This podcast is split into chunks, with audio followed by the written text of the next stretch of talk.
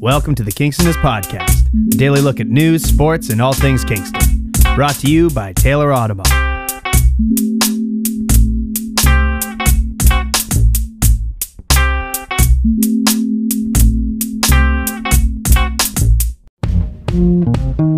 Great news, folks. Due to overwhelming demand, Truck Month has been extended at Taylor Automall. With 0% financing available on all new 2019 Chev Silverado and GMC Sierra, as well as SUVs such as Tahoe, Yukon, Buick Encore Envision and Enclave, and GMC Acadia, now is the time to come in and check out our incredible selection.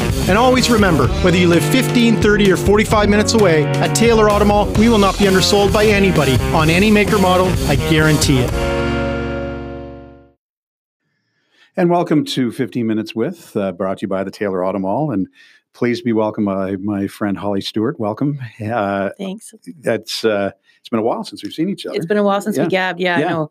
I've I get to watch you on your various ventures and stuff at football games and hockey games and things, but we haven't actually talked for no, a long time. It's been a while. Mhm. So Holly's in. Uh, we're with the Kingston Choral Society, I am. and uh, your husband Ian has uh, basically commissioned Mm-hmm. a a uh, I don't know how to call it like a concert that's coming up call, called uh, it, it's a it's altogether different but the concert the, the main piece uh, and I want to thank Marie McKinnon for the translation Mm. uh, Rialki Nu Uni Yeah. yes which is uh, uh, the truth the Sorry. truth unites us Yes. Yeah, that's yeah, that's a kind of literal translation. Uh, I think I think Marianne, if she's speaking in English, refers to it as uh, interwoven experiences or something. We just got an actual sort of more poetic translation last week um, for us to send out to the choir because uh, direct direct French English or whatever kind of translations often Mm. come out across as a little cold, and the poetry of the language isn't Mhm. quite. So she had an English friend of hers who's also a poet take her original text and and create an English translation that has a more of an um, not quite as literal, a bit more of an emotive thing. Although it's the same kind of thing. She's talking. The piece is talking about how. Um, uh, technology and the world and the distance between us is growing as a result of of technology. So uh, instead of we have to, the, the, there's a risk of the things that uh, bind us, our personal relationships and the world and the air between us, being disrupted by uh, social networks and social media and the internet and that kind of stuff. you're, and you're speaking of Marianne uh, Trudel, Trudel, who's mhm. a composer from yes, Montreal Yes. yes So um, Ian has been just a bit of a backstory. Ian has been trying to find a way to create an opportunity for our choir, which is a very traditional choral um, mixed voice choir, uh, to work with my brother uh, on his saxophone. Jonathan um, has played in so many different kinds of genre of music, um, mostly jazz and rock. Yes. But he's a creative soul for sure, and he has a very um, plaintive and poetic sensibility as a musician, which Ian's always really loved and wanted to explore. And the the kind of um, interesting uh, similarity between a saxophone sound, the timbre of a saxophone, and the human voice is something that Ian's always found really interesting. So for a long time now, he's been trying to figure out how we could make these two kind of disparate but also connected musical genres come together. And so he's just approached Jonathan two years ago, I guess, and said, Look, this is what I want to do. What do you think? And Jonathan is up for anything musically.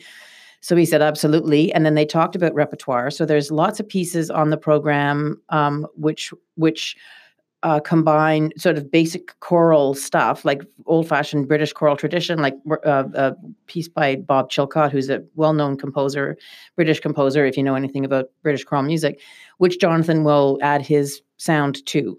Um, and there's a few pieces by newer composers, which Jonathan will also play. So we're not singing scat or anything kind of goofy like that. but it's a, it's a mix of jazz and choral Yeah. so is it a is it a fusion or is it a collision It's it? well, interestingly, it's definitely a fusion in mo- for the most part. It's it's taking um, the the kind of spontaneous, um, uh, uh, un unfixed notion of what happens when jazz musicians play together, and then written down choral.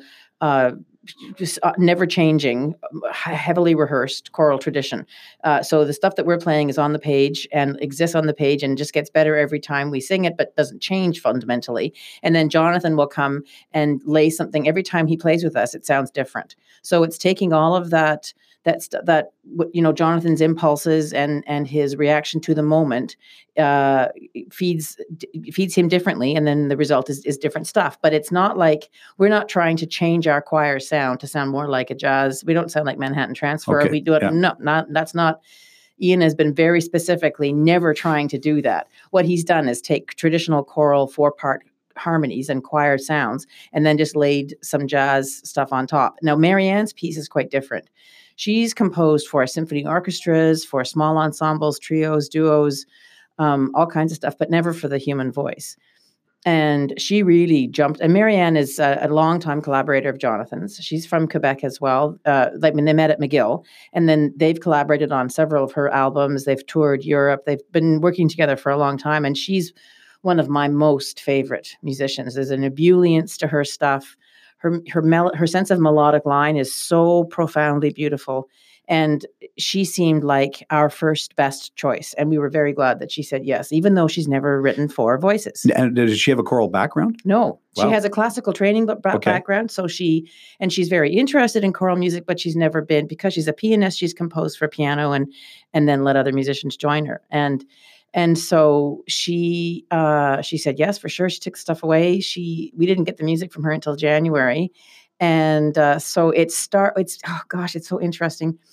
Um, she get, sent us text, which we're going to speak chorally to Mhm. begin with, as as like a choral reading kind of dramatic and it's the it's the poem in french and then then the piece begins and it starts with jonathan and then the and then marianne joins in and then the choir joins in and there are times when we're all playing and singing together and then there are and it's all very uh, organized and predictable not predictable because it's such an unusual melody but then there are times when the choir is singing something that is at a completely different tempo with a completely different feeling and a completely different mindset than what Jonathan and Marianne are playing, which is fractious and stressed. And so it is at that point a collision, a very intentional and hopefully controlled collision, because it's what she's talking about. She's talking about things being pulled apart and things happening simultaneously but not together.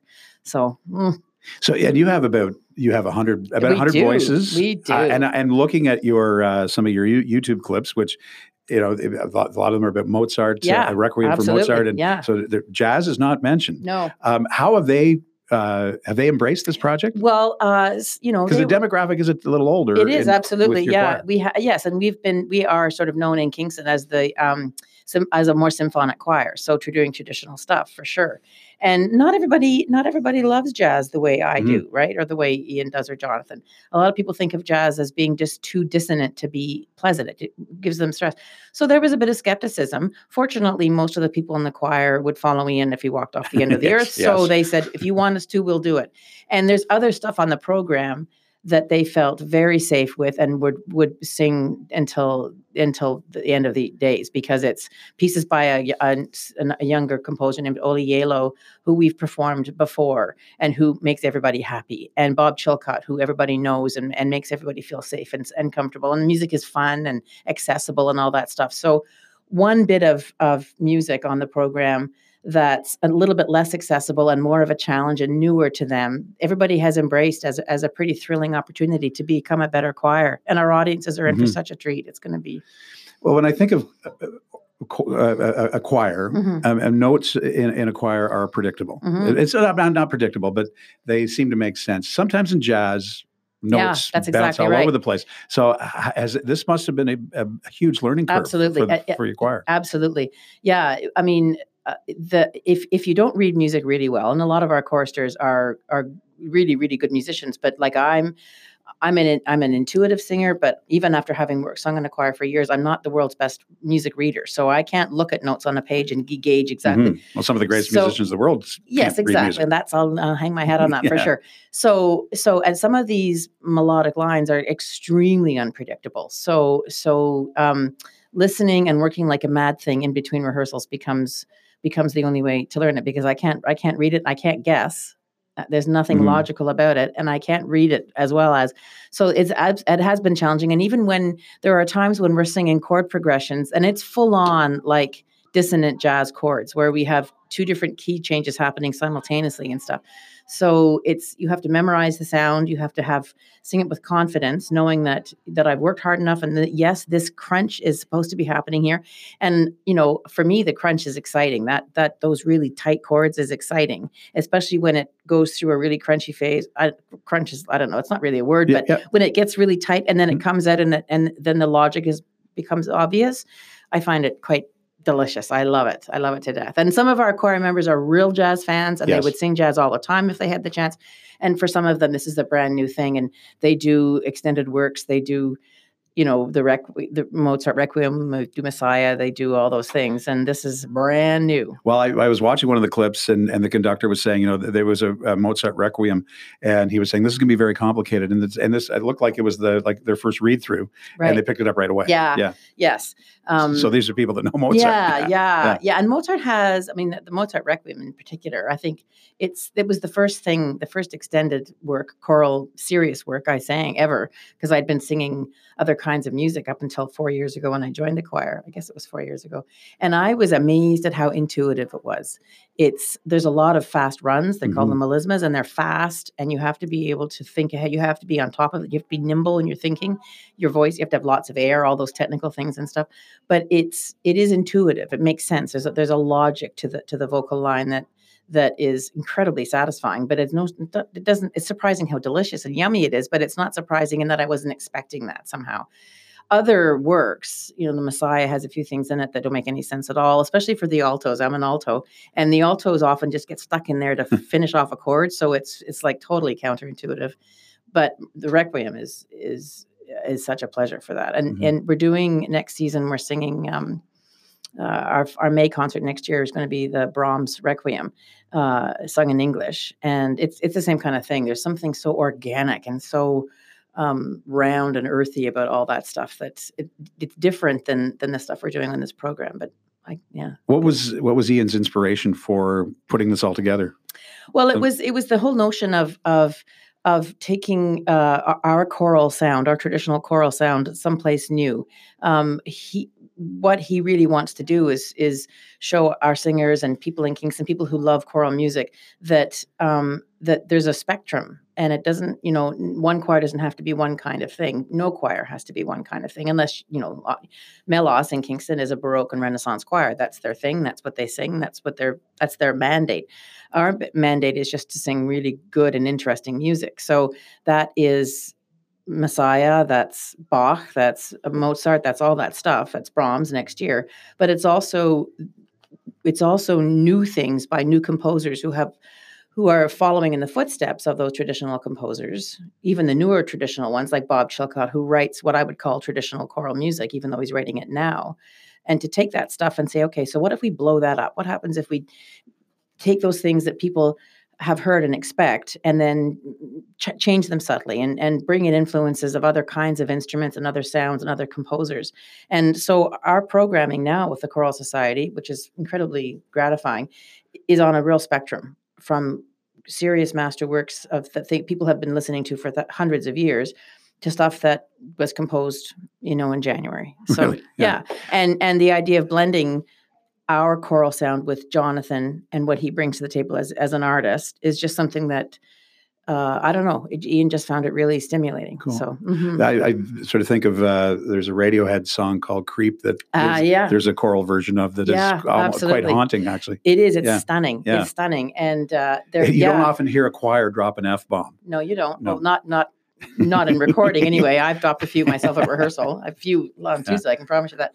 Uh, yeah, no, it is really interesting. Uh, I sang with a little uh, sort of a twelve voice choir uh, la- last year, and uh, we did a version of Heroes, a David Bowie song. Oh yeah, Yeah, it was really fun. Um, and sometimes that sometimes that stuff doesn't doesn't work, doesn't click. It feels like it's forced, like you're li- imposing something on the music that that doesn't quite fit with the intention or the integrity of the song. But sometimes it's it's fantastic. And there's something I would call almost symphonic in the scope and size of a lot of David Bowie's music, and certainly a lot of Radiohead stuff. Those things are those things have such scope. Those songs do, and Creep is such a brilliant song. it is. So the idea of painting that picture uh, orally with a hundred voices, or or just even eight voices, but doing it all with human voices instead of his his lone plaintive sound and instruments. I think it's fantastic. Now the the uh, concert is on uh, Sunday, May fifth at two thirty. It is. and it's at the Spire, Yeah. which uh, I think is a, it's a uh, it, every- most people think it's a beautiful building. It's for those of you that don't know, it's the former Sydenham Street United Church, Yeah. uh, and it, I've, I've been to many concerts there. Uh, my son Will was in Cantabile, so it's a it's got a beautiful.